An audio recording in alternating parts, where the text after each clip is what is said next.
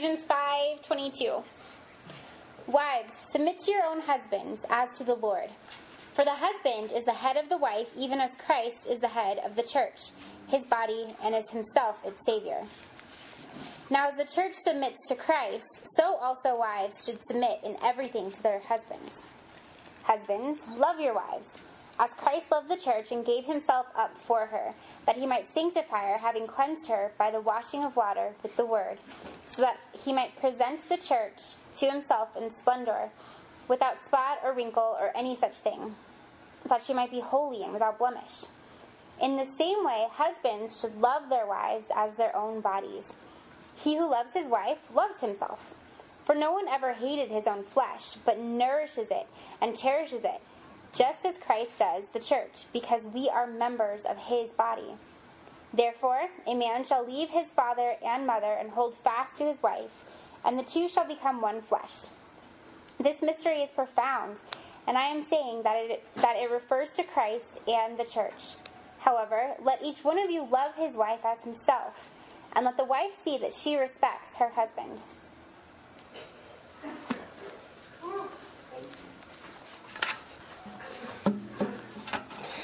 Father, thank you.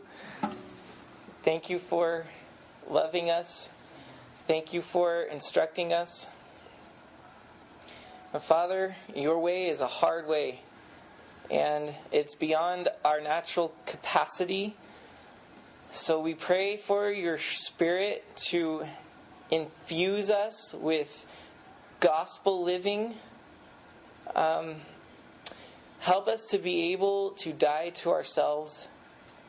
Help us to demonstrate the gospel and to bring life to a message that the world can see. And Lord, I pray for the singles in this room that um, you will lead them in life and provide for them that perfect spouse that will bring the best out of them. We pray these things in your Son's name. Amen. So, in 700 BC, there was a Greek poet named Hesiod who wrote this 800 verse poem called Works and Days. And in that poem, there's a section about the Greek mythology and where women came from. And in this poem, women are portrayed as a curse. The character Prometheus is in need of fire, and the god Zeus has withheld fire from humanity. So Prometheus does the daring thing to trick Zeus, and he gets up on the mountain and he steals fire from Zeus and gives it to humanity. Now, Zeus is not happy that Prometheus has deceived him, that he has tricked him and stole fire from him. So Zeus retaliates against Prometheus. Um, you'll hear in some accounts that Prometheus is hung on a rock and an eagle eats his liver every day. And it reaccumulates every day, so he has to go through that torment every day. His liver never ends. Um, but this is the other part in this poem, particular the Works and Days poem. Zeus retaliates upon Prometheus and humanity by sending a gift. He sends, well, first he forms woman and he says, Make her very attractive but very deceitful. And this is what I'm going to do I'm going to give her to man, and she's going to be this thing that man loves and cherishes and desires, but at the same time, she's going to be all of the misery of man. So he sends woman down to humanity as a gift. Her name is Pandora. And when man accepts Pandora, she opens her jar, and all of the evil and curses of the earth come out. And that's the Greek idea of where woman came from. So, woman is a curse according to the Greeks. Prometheus is punished, so he has to live with woman. And the rest of humanity is cursed because they have to live with woman. Can I get an amen? No, I'm totally kidding. I share that story because I think that in society, and unfortunately, even in the church, there is this mentality that marriage is a curse. that marriage is super duper hard. It's going to drain you entirely. You're going to be nagged at. You're going to have a ball and chain around your foot for the rest of your life. And if you want to separate, it's this big, messy legal business. Oh, and plus, your spouse might want kids. And there's just a whole portrayal of it's a problem, it's a burden, it's a curse.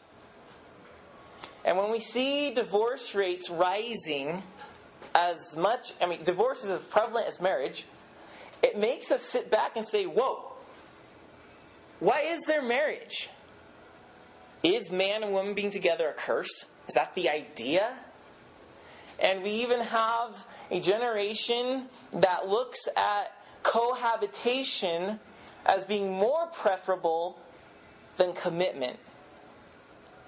We would rather live with people in a loose connection, that's cohabitation, rather than commit to a lifelong marriage. Because the cohabitation means I can pull out whenever I want.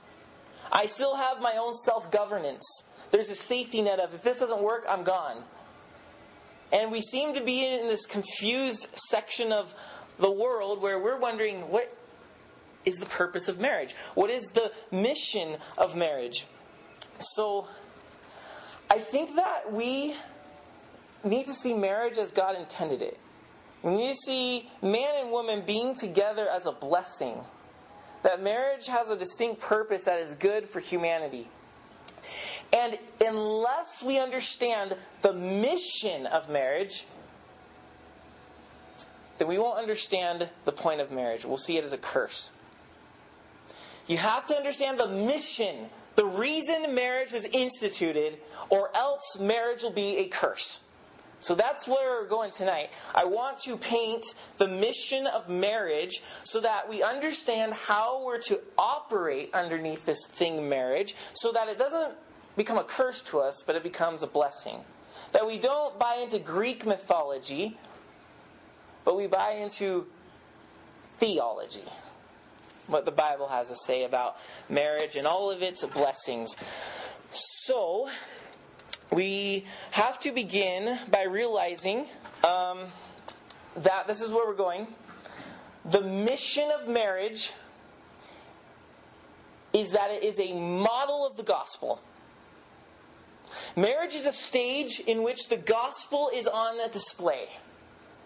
Marriage is this thing where the gospel becomes tangible. God has revealed himself through his creation. I don't know if you guys realize that. Sometimes we get all like worked up about pantheism, like, no, you can't mention God in creation. That's saying God is creation. That's bad. No, no, no. God has chosen to reveal himself through things that we see. Have we ever seen God Himself? No. But we see His creation, and we see Him manifest His character and His purposes through these things. For example, after God creates the earth, on the sixth day, he realizes that he needs a representation of himself to his creation. So, what does he create? He creates man and woman in the image of God. The image of God means that God is revealing himself and the way he functions through the human race. There is a semblance of God, and he's, he's communicating and manifesting himself through that.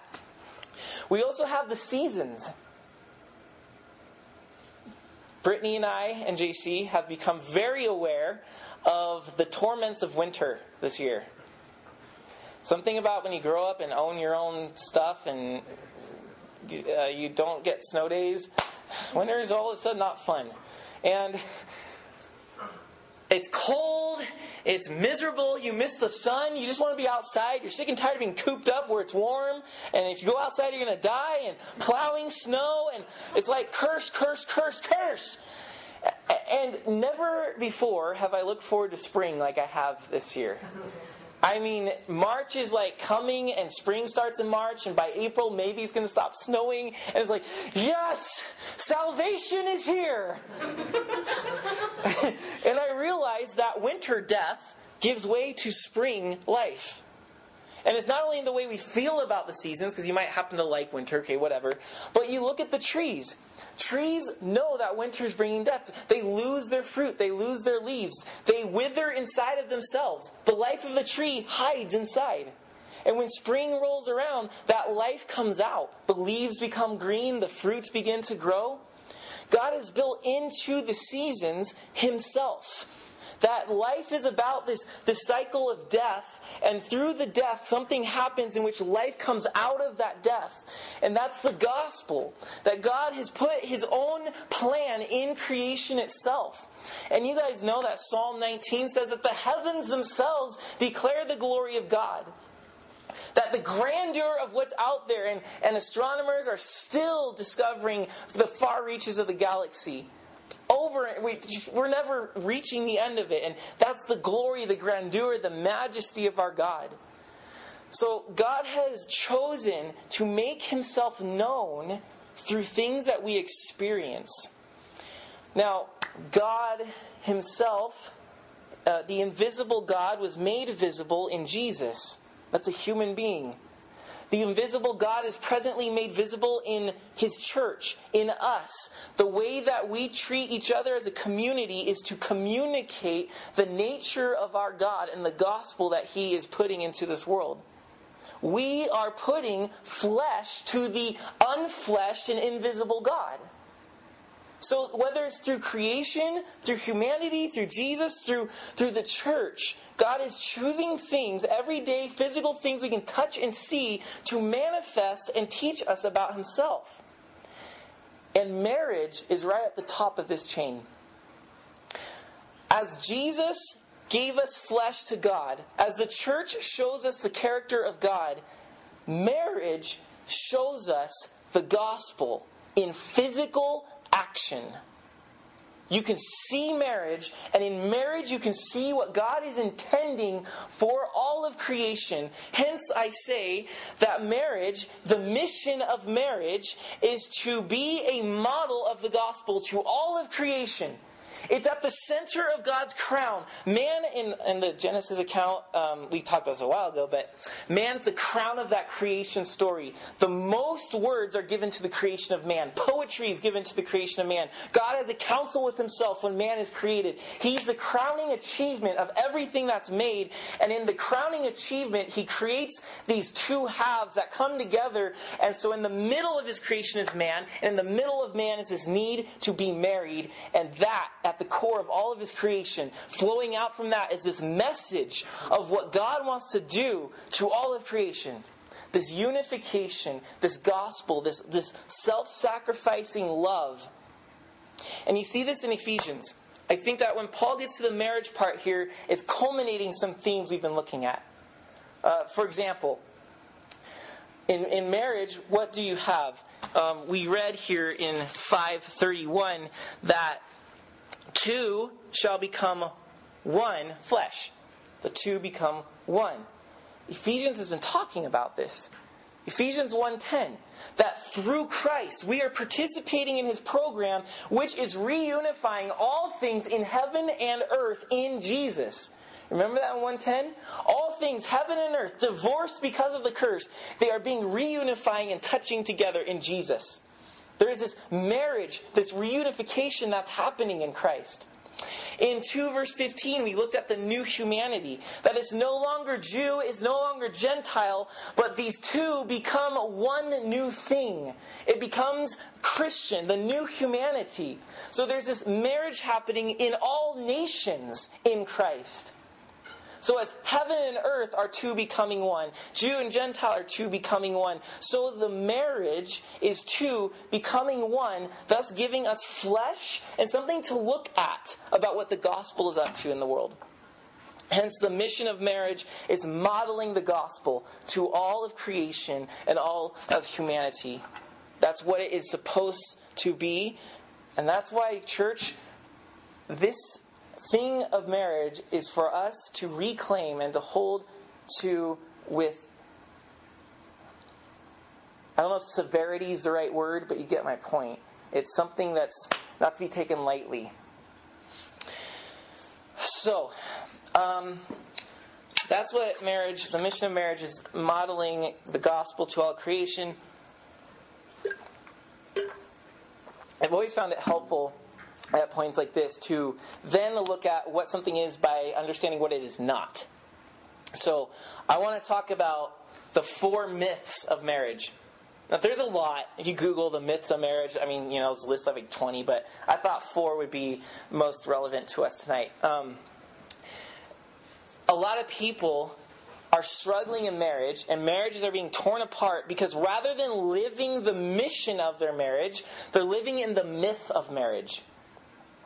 The myth of marriage says this number one, marriage will complete me. Myth number one marriage will complete me. No, marriage will not complete you. And here's one of the problems that we see we see unsatisfied and unhappy people running around thinking, if I find her or him, then I will be satisfied and then I'll be happy. But here's what usually happens unsatisfied and unhappy people usually draw to themselves unsatisfied and unhappy people. They're both hunger starved for another person and they're like, this works really good. But it really doesn't. Some of you read in that pamphlet last Valentine's Day that sad plus sad does not equal happy. Unhappy and unhappy does not make you happy. It's just a logical mathematical formula that doesn't work. So, marriage is not going to complete us, but what marriage will do is it will set you, when done properly, when living the mission of marriage, it will set you on a course towards satisfaction and happiness. Marriage itself won't complete you, but the lifestyle it calls you into, this self sacrificing, giving up and dying for the other person lifestyle, is going to lead you into the resurrection life of God as you die and the other partner dies for each other, which I'll talk about in a minute, as the death is beginning to happen, God brings his resurrection life in that marriage. And that is what completes you and satisfies you and makes you happy. So, marriage is just one of many avenues that can lead us to satisfaction and happiness when done properly. But it should never be seen as the ultimate means, as the ultimate end.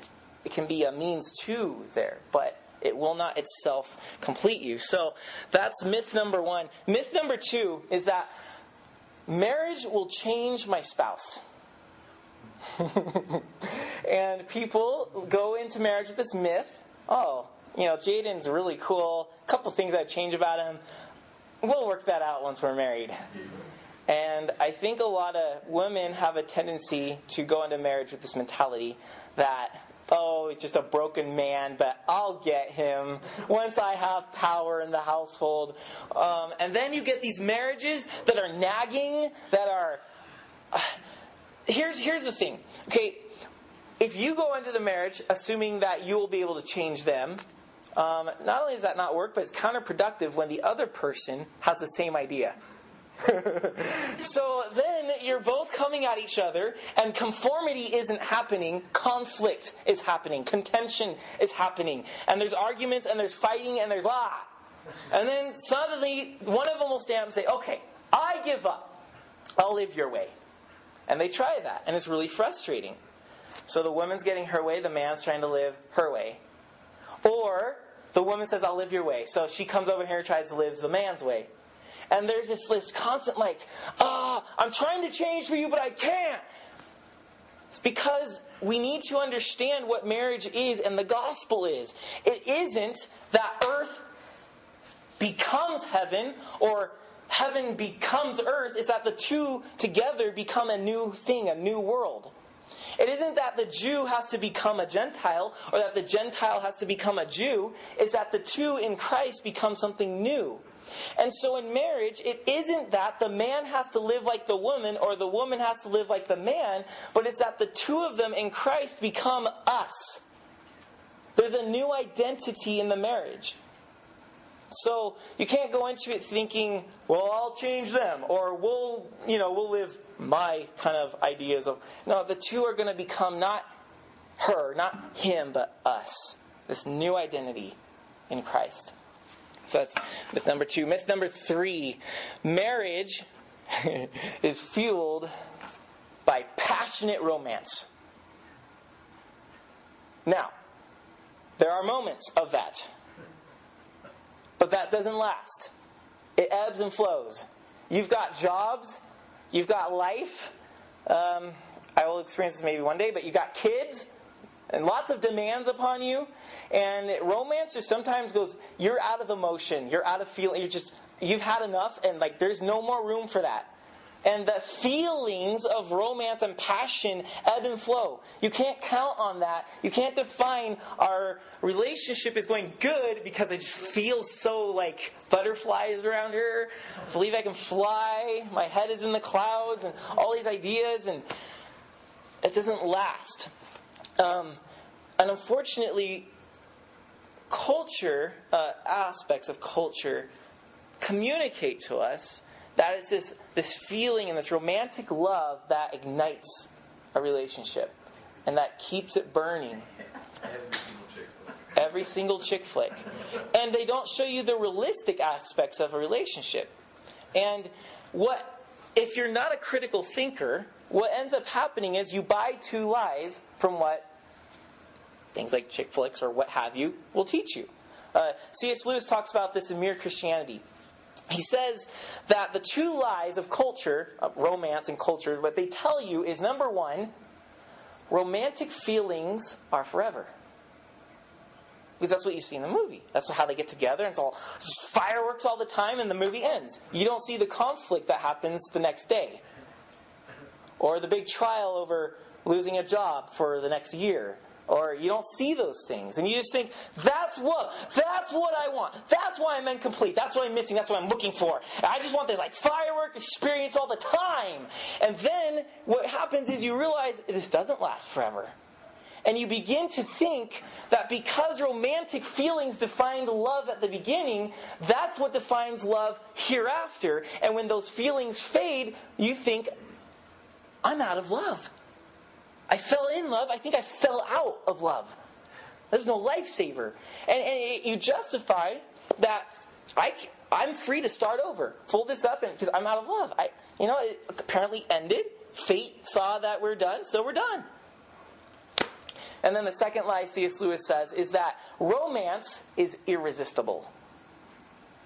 Therefore, let's say you're in that spot where you're kind of like you and your wife and your husband, just that thing's just, the fire's gone. But now all of a sudden, you feel it for somebody at work or at church. Something's happening between you and them. And you believe, oh, fate has shifted my love to another person. I must follow. And you think that like love is something that you just kind of fall into. I'm kind of just falling into it, but I just go with it.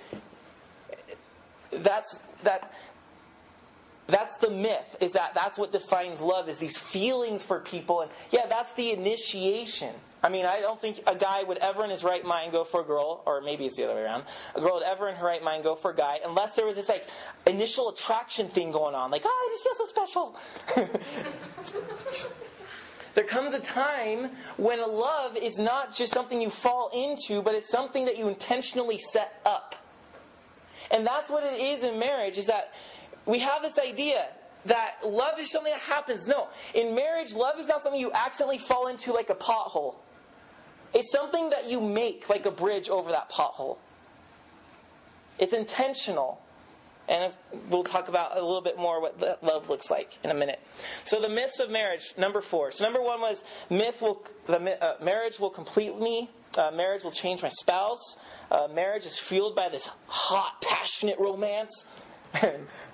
I added hot that time, didn't I? and then the fourth myth is that marriage is bondage. That's a myth. Marriage is bondage. Um, I, I think you've seen maybe that T-shirt. At least I have. Might be old by now, but it's like, um, oh yeah, it's got like the little stick figures. You guys remember those shirts? The stick figures, like a comic book, and it has a little message. And it had this guy, like a bachelor. Then he gets married, and then like at the bottom says "Game Over." You know, he's all happy, then he's married and he's sad. Game over. um, that's you know that's the idea right there that marriage is bondage, and we sometimes joke about that. I've heard people um, say to me lightheartedly, I don't think he really meant it, but like, oh yeah, you got to go check with Brittany. Like she's some ball and chain keeping me from going to In-N-Out or something. Um,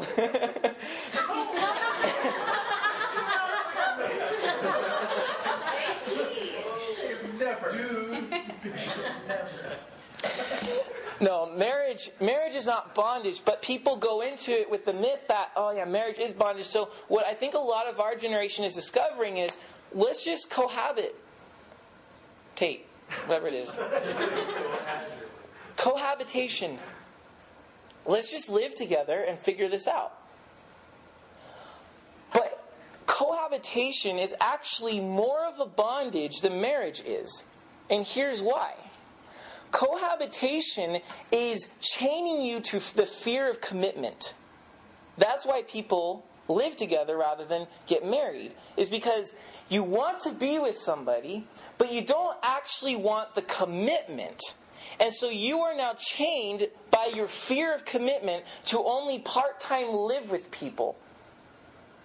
Now, some people are like, well, that's, that's not what I'm looking at, Brandon. I mean, I, I intend to marry this person someday. We're just going to move in a little bit early and try things out. Why? Because deep down inside, you're not sure if it's going to work. And you want a way out in case it doesn't work out. So you're thinking, let's try this for a few months, and then I can just Go out the door. So you're, you're, you're entering into this relationship with your eye on the exit. you know what that's like? Um, oh, what's her name? Um, um, somebody Elliot. No, it's not Elizabeth. Oh well. She said this that the hallmark of commitment is the intention of a future. The hallmark of commitment is the intention of a future. What that means is the point of commitment is that you're looking down the road and saying, We will be together. Now, well, I got distracted by you people walking away. What was I saying? Commitment is that? oh, yeah, yeah. You're going into it and you're thinking, oh yeah, I'll have a way out. Well, the hallmark of commitment is the assumption of a future. So commitment is like this foundation for a relationship. And if you're beginning the relationship, you're, you're building the house without the foundation of a commitment. It's like baking a cake without the main ingredient, knowing full well you don't have it. It's ridiculous. You get all your supplies together, and you're like, I don't have flour, but I don't think I need it.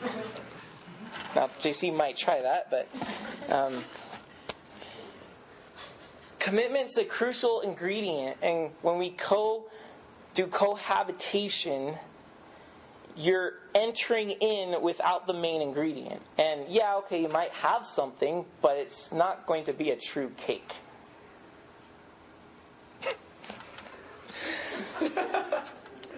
but but cohabitation also has another problem. And let's say you're doing the style where, you know what, forget marriage, it's bondage. I want to be free. I want to be free to be with who I want to be when I want to be with them.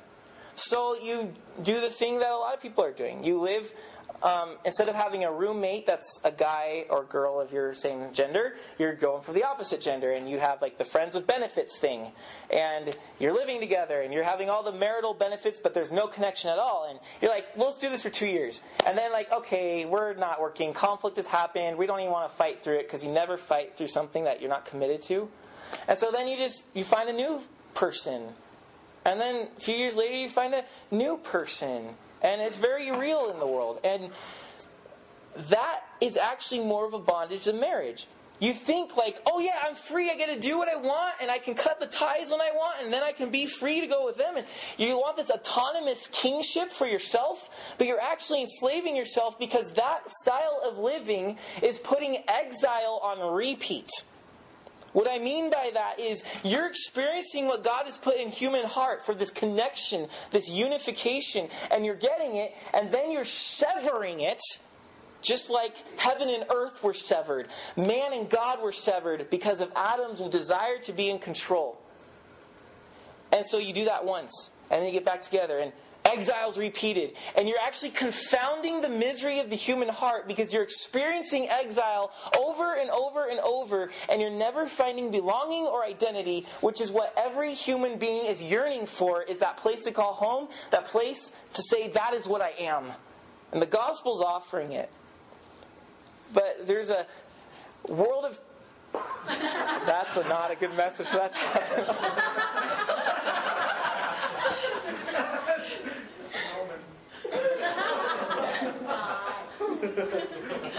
Where was I?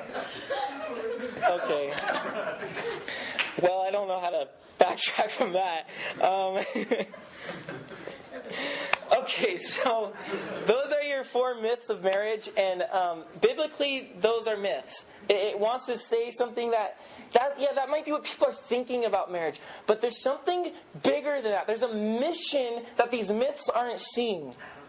And the mission, once again, is that the mission of marriage is to be a model of the gospel to all of creation. I need to keep my, my fist closed when I throw my hand out.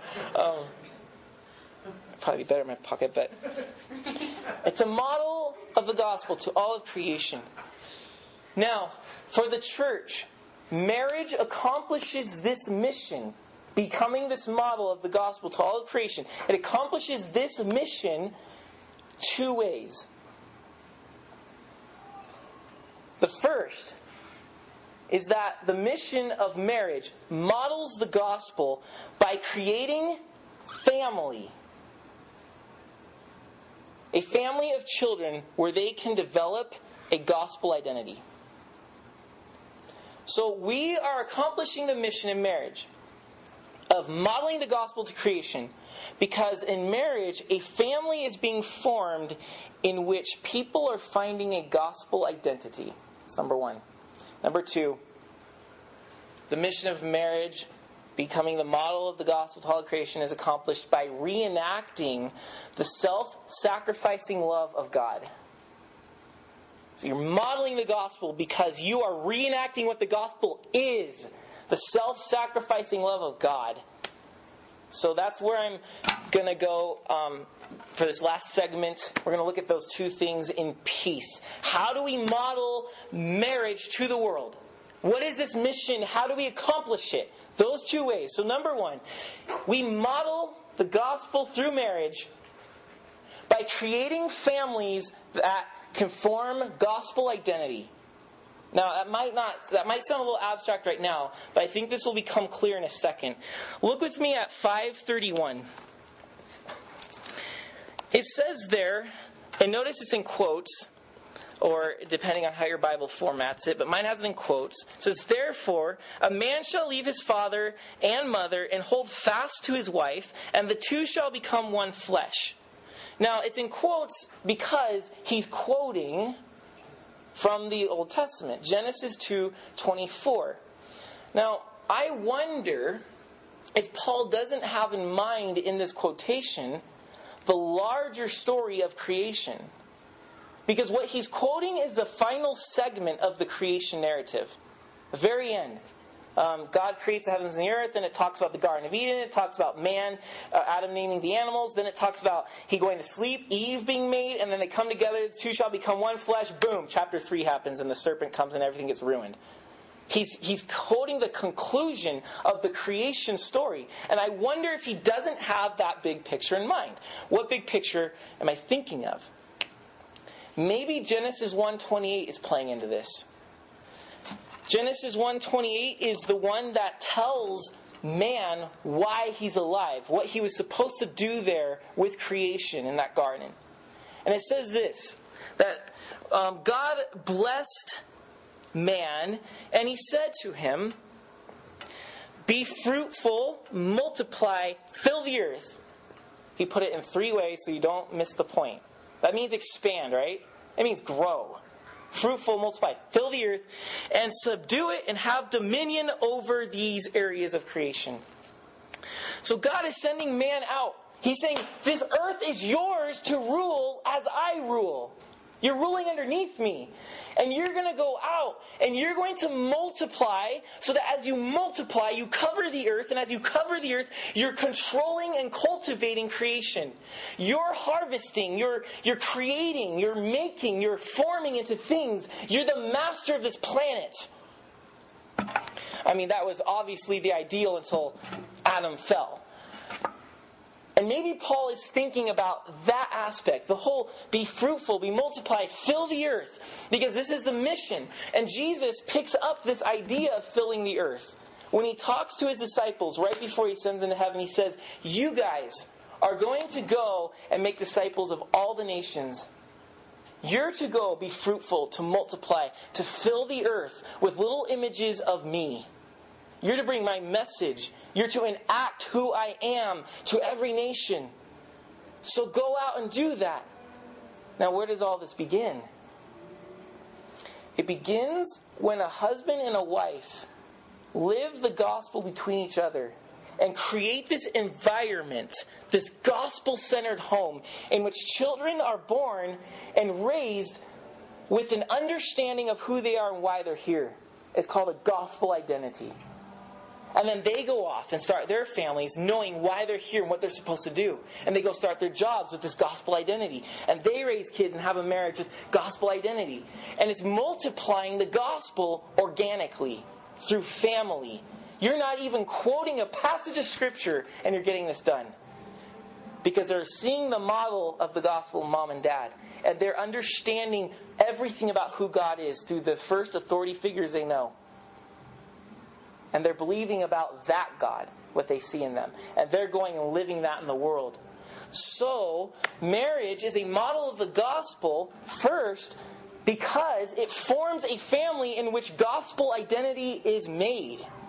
Now, I think that this is why God dislikes divorce intensely, is because while marriage is the promotion of the gospel, divorce is the destruction of the gospel.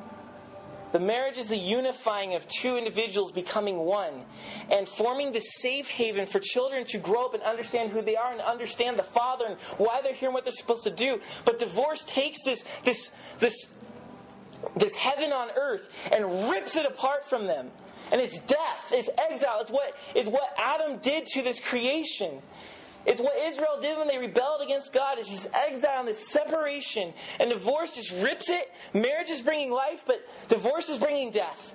And it kills the people involved. Man and women are just torn. And the children, worst of all. Their identity is suffering. They don't even know if they're loved. They don't really understand what marriage is about. A lot of girls have this bizarre, authoritative, punch you in the face, like violent image of men. And some of you have been involved in divorces, and you know what I'm saying is, or maybe you don't because it's all you know, but it's not the way you were meant to be brought up. So, the mission of marriage models the gospel by creating a family with gospel identity. And then, second, the mission of marriage models the gospel by reenacting God's self sacrificing love. And this is the key. I think this is the most important, and this is probably the most like immediately applicable to you guys as you're on the eve. I know it might be years away, but you're on the eve-ish of marriage. It's not that far down the line. This comes from the main part of the passage, verse 22 basically almost this whole thing is the whole idea. But what Paul does is he defines roles. He says, okay, in this mission of marriage, you're going to accomplish it. Yeah, together, but there's specific roles for the man and woman. The woman's role is going to be reenact the gospel through self sacrificing surrender. And the man is going to model the gospel through self sacrificing servanthood. So the woman seeks the self sacrificing surrender, and the man the self sacrificing servanthood. All of it's coming down to each other. So for the wife, let's read verse 22 through 24 to refresh what he says. The self sacrificing surrender. Wives, submit, that's a abused word. Submit to, I would say, self sacrificially surrender to your own husbands as to the Lord. Key. For the husband is the head of the wife, even as Christ is the head of the church, his body, and is himself its Savior. Now, as the church submits to Christ, so also wives should submit, self sacrificially surrender in everything to their husbands. So, as you, Christian, follow Jesus by laying down your autonomous kingship and obeying Christ's kingship, the wife is doing the same. She's no longer her own. She belongs to her husband as the Christian belongs to Christ. So it's not being submission, you know, you're not submitting yourself to abuse. That would be unbiblical. You're not submitting yourself to anything that dehumanizes you. You're submitting yourself in a self sacrificial surrender to your husband. And now the condition on the husband is coming up in a second. But before I get there, I think Jesus models this perfectly, woman the way that you are to be in the relationship. And JC pointed this out in his uh, the relation the love shaped identity message. He said that Jesus sacrificed and surrendered to the will of the Father in the Garden of Gethsemane. And that's a model of how the woman is to live. Not self seeking and trying to be rebellious and her own king, but like Jesus saying, Look, I know this is going to hurt, but I will lay down and self sacrifice and surrender to accomplish his purposes. And that's the woman's job in the marriage. Now, the man, he has a lot more to say to. And that is um, that he's to reenact the gospel. So the wives are reenacting the gospel in the way that Jesus lays down his life to the Father's will, and in the way that the Christian is laying down his life to Jesus' will. Now, the husband is reenacting the gospel by self sacrificially serving the woman, as Jesus did the same for us. So, verse 25 Husbands, love your wives as Christ loved the church and gave himself up for her, that he might sanctify her. Da, da, da. And it goes on and expands on that idea. But see, there's the model. And Paul has a lot to say to the man because I think that a lot of this hinges upon the man. There's a lot of blame about what girls are doing and women and wives and but I think it's time for the church to look at men and say, "Man up. Learn to die and serve." There you go. Steven's got the man up shirt. If only he'd live it. I'm just kidding.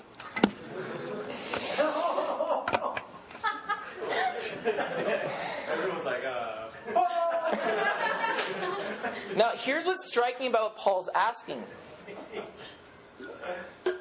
is that in the Roman Empire, the man of the household was a miniature version of Caesar himself.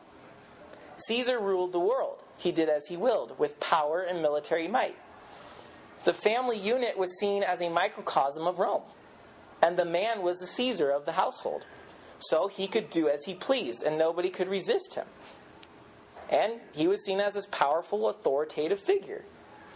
But Paul is calling the church not, he's calling the men not to imitate Caesar, but to imitate Jesus. And Jesus is a different sort of king who didn't rule through the love of power, but through the power of love. And he ruled by giving his life up for the church to meet the church's needs. And that's the husband. He's to serve and to sacrifice himself for the wife's needs. You might remember James and John, the two brothers and disciples of Jesus, and they were walking towards Jerusalem. He's about to die, and they're arguing about who is going to sit at his right and left hand in his kingdom. And they come to Jesus and say, Hey, we want prestige, we want power, we want to be your men. And then the other disciples are all angry. Oh, why didn't we think of that? They're, swindling us. They're, they're sneaking underneath us and robbing what we all want. And, and Jesus calls them to himself and says, You guys, you guys, You know that those who are considered rulers of the Gentiles lord it over them, and their great ones exercise authority over them. But it shall not be so among you. But whoever would be great among you must be your servant, and whoever would be first among you must be slave of all. For even the Son of Man came not to be served, but to serve, and to give his life as a ransom for many. What did Jesus just do there? He said, You guys are thinking like the Romans. You're thinking like Caesar. You guys want to be flexing muscles and saying, Yeah, man! And Jesus is saying, In my kingdom, it is more heroic to die, to be the slave and the servant of all. Now, more practically, men, truly it is a heroic thing to die for somebody else. And I, looking at your guys' character, I don't think any of us would hesitate to die for somebody when the moment came. You would just step right in, I'm sure. It's heroic. That's right. But even more heroic is a man who dies for his wife on a daily basis. In comparison, dying for somebody once and being done is easy. But dying for somebody every day is a special calling. And that is what Jesus and his kingdom are all about. That's what Jesus did for us. That's what he's calling us into. So he's calling us in marriage to model the gospel by reenacting the selfless love of God. So the women are self sacrificially surrendering, the men are self sacrificially serving, and they're both dying for each other. They're both giving up of self. They're both reenacting God's love. So, men, in closing, we should have the kind of headship, the kind of love, the kind of self sacrificing servanthood that makes the wife's submission irresistible. It should be of such a love and leadership, like Jesus himself, that the wife doesn't even have to be told to submit, to surrender. She wants nothing else because there's nothing better than the way you meet her needs as a servant. There's no one who will die for her like you. So, marriage flourishes with life when we commit to die. When both parties make the commitment of death, marriage flourishes with life. And that is it not the message of Ephesians. Is that our identity is a people who have died with Christ and are living not just a normal life, but a resurrection life. Because we have God's life Himself. And God's life is imparted to those who die. So marriage flourishes with life when we commit to die. And you might be thinking, I'm not going to be married. That's down the road. I'm going to be the single guy. That's fine. You don't have to be married. But the practical implication for us today, right now, is that whether you're married or not, going to be or not going to be, these are the principles for all relationships. Marriage is just the toughest because you can't get out. and when we begin to live this way with each other now, marriage will just be another step. And the gospel will presently be modeled to all of creation because we are reenacting the self sacrificial love of God to each other. Let us find our identity there. Father, we pray for your help. We pray for your love to flow through us and to conquer our desires for power, for prestige, that we would be overwhelmed by your self sacrificing, surrendering, servanthood love. And may we be those who reenact what you have done. In Jesus' name we pray. Amen.